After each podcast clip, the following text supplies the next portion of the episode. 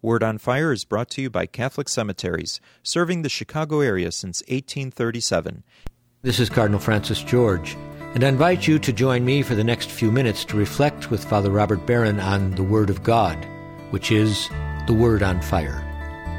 Father Barron will challenge us to open our hearts to the Word on Fire, which is God's Word of love for each of us. If our hearts are open, the Lord can change and transform us so that we might speak with love about the one who is love. The Archdiocese of Chicago, through the generosity of Sacred Heart Parish in Winnetka, now presents The Word on Fire. Peace be with you. Friends, in today's Gospel we hear one of the most disturbing, unnerving parables that Jesus ever preached. Now, I've said to you before, the parables almost by definition are disturbing and unnerving. Their purpose is, as it were, to dismantle the world of sin that we've created and to show us a new world. That's why they're often funny and strange, and we wonder at them. They're turning our conventional world upside down and showing us the way God operates. Well, the one today, the story of the generous landowner, is one of the most puzzling and disturbing of all the stories Jesus told. We know the outline of the story well. A landowner goes out to hire workers for his field. Common practice in Jesus' time, also relatively common even in our culture today. He goes out to hire workers very early in the morning. Then he goes out a little bit later, hires some more workers.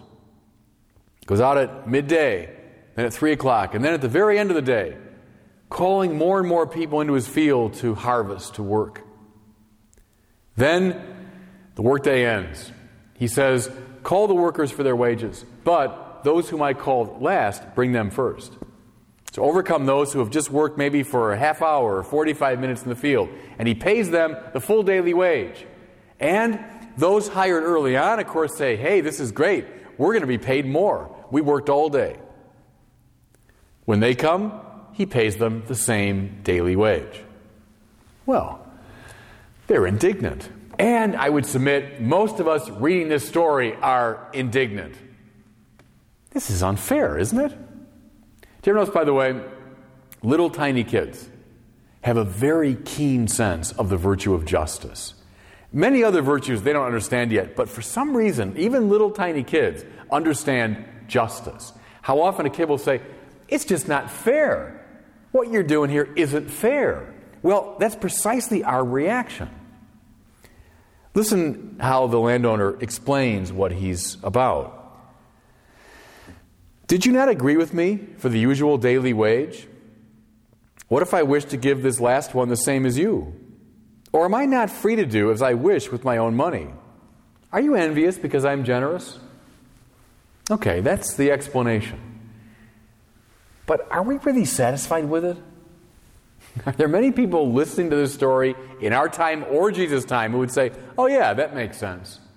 No, there's still in us that nagging sense, that little kid in us that says, "It's still not fair. These people worked for 9 hours. Those people worked for a half hour, and they're being paid the same. Something is not computing here." Well, this is always the point of a parable. It's to find that place where it's not computing and to say, okay, a shift has happened. Our way of thinking is not God's way of thinking. Now we go back to reading one for this week, which is taken from the prophet Isaiah. Listen. "My thoughts are not your thoughts, says the Lord, nor are my ways your ways. As high as the heavens are above the earth, so high are my ways above your ways, and my thoughts above your thoughts." The parable of Jesus now is bringing us right to this point where we're going to see why this is the case. God's ways, our ways, God's thinking, our thinking, don't always coincide. Let me give you just two perspectives on this story, two takes on this parable. First of all, God's justice. Supreme justice? Yes, absolutely. The best justice, the fullest justice. Is it the same as ours? Hardly. Hardly. God's sense of righteousness, same as ours? Hardly. God's way of measuring, same as ours? Hardly. Go back to the example of a little kid. How often in a family, a little kid will find the way his parents deal with him unfair. The way punishment is meted out. It's unfair. It's not right. The way he's compelled to go to bed when he's not the least bit tired. It's unfair. A little kid will see what his parents are up to, and it will just make no sense to him.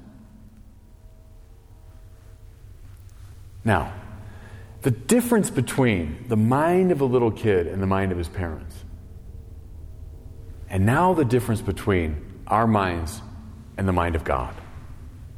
Why do the ways of parents seem unfair to a kid?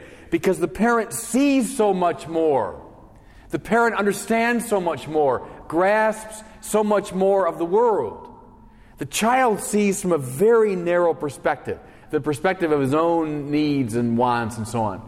But the parent sees this much wider, much more capacious context. And so, of course, to the kid, the parent's judgments and decisions can often seem unfair, unjust. Now we, vis-a-vis God, how do we see things? Oh, truly enough, accurately enough, but from a very narrow perspective. We see one tiny bit of space and time. That's all we can take in. Are we surprised that therefore there are things that strike us as unjust that are not unjust from the standpoint of God? God who takes in the whole of space and the whole of time. God that sees all that could possibly be the case. God's judgments, it's unfair, it's not right. Who are we to say? Who are we to be pontificating about that? You see how Jesus uses this story now to shake us out of our complacency that we understand all the nooks and crannies of reality. We understand all of the implications, applications, consequences of things. We don't, but God does. And therefore God's ways that can seem unjust to us correspond to this much higher justice. Look, do we often find ourselves in the position of the people in this parable? Yes, all the time. Why do innocent people suffer? It's not right. It's not fair. As I record these words now, we're just in the wake of the terrible hurricane over New Orleans. And we look at the suffering of the people there and we say, well, it just isn't right. It's not fair. How could we justify that? You see, wicked people sometimes who prosper. Wicked people, murderers and cheats and scoundrels who live, it seems, happy, healthy, successful lives. And we say it's not fair. Jeremiah says that. Lord, why do the ways of the wicked prosper? We often find ourselves in precisely this position of complaining about God's injustice. Is the parable telling us God's ways are not our ways? Is the parable telling us in regard to God, we are like little children, taking in one tiny bit of reality? Trust. Trust that God's way is just, even when it doesn't seem that way. Go back to the parable for a second, with this in mind. So, these men worked for 8 hours, 9 hours. Others worked for a half hour. It's not fair they're paid the same. What if the landowner saw something, though, that those first workers didn't see? What if he saw in his compassion that they had spent a terrible day? These men who waited all day long. They need to feed their family. They're waiting out in the hot sun. There's no one there to hire them. Think of their anxiety. Think of their fear. Think of their sense of failure. So yes, they only work for a half hour, but maybe he's rewarding them for, he's giving them recompense for a very difficult day. What if that landowner knew something about those he hired at noon? Maybe he knew those people were suffering in some other way. And so, sure, they didn't work as long or as hard. but perhaps they deserved this extra reward. Who are we to say? Who are we to be passing judgment on God's justice? Here's now a second perspective on this story. Friends, we sinners are very susceptible to a reward-centered understanding of our relationship to God. If I do thus and so, I do what God tells me, well, then I'll be rewarded by God. If I follow the commandments, I'll get rewarded. If I live the way Jesus wants me to live, well, then I'll get good things. Is that always the case? Hardly. Again, use the analogy of kids. Let's say you're a coach, baseball coach. You're trying to lure a gifted kid into the playing of the game. What might you do? You might at first reward him. He has a good hit, you praise him. Good job. They play a good game, you bring the kids to the ice cream parlor afterwards. You reward them for the game.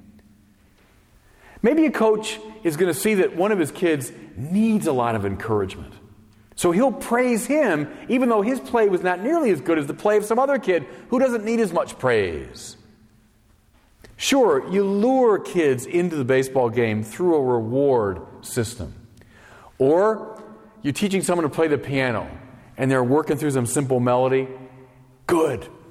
You praise them. Good job. I'm proud of you. They play a more difficult piece, and you give them some other reward. That's the way we draw kids into difficult tasks. Now. Here's the tragedy. If those kids never grow out of the reward system, they don't play the game for the sheer fun of it, the joy of it. They don't play the piano for the sheer joy and excitement of it. But they're caught in this kind of weird, neurotic reward system. The whole point of those rewards is to get them to love the game. That's what matters. To love the piano for its own sake. That's what matters. Whether you get ice cream or not afterwards is a matter of indifference. The sheer exuberance of playing. Now. The spiritual life. Same thing. Friendship with God. Do we lure people, even especially kids, do we lure kids into this maybe through a reward system? Yeah, sure. Say your prayers, go to Mass, do this, do that, and I'll reward you with praise or with something else. Fine. For little kids, as a way of drawing them into it. But how tragic if we get caught in, for the rest of our lives, the same childish reward system. I go to Mass, so I expect rewards from God. I pray, I expect good things to happen to me. Well, it doesn't work that way. No, it's the sheer exuberance of the friendship itself that is its own reward. Whether good or bad things happen around us, that's inconsequential. What matters is the playing of the game. What matters is the friendship with God. So here, these people were paid the same who worked 9 hours, those who worked a half hour. Who cares? The point of it is, the work itself is its own reward. That we're given the opportunity to work in the vineyard of the Lord, that's what matters, not the rewards. Break out of that silly, childish system. Realize that being given the opportunity to work for the Lord, yes, all day long, that's what matters. And stop playing the game of comparing yourself to other people and who's getting rewarded or not. Let this parable sink into your soul a bit. And God bless you. I hope that you were moved today by the Word on Fire. I pray that together we might become a people on fire with love for God and neighbor here in Chicago and wherever these words are heard. Until we join Father Barron again next week, I'm Cardinal Francis George. God bless you. Most interment arrangements at the 42 Archdiocese of Chicago cemeteries are made through a pre-need plan. Your thoughtful planning today is economically prudent and contributes to peace of mind for you and your loved ones. Catholic Cemeteries counselors are available at your convenience. For more information, call 708-449-6100. Catholic Cemeteries, serving the Catholic community since 1837.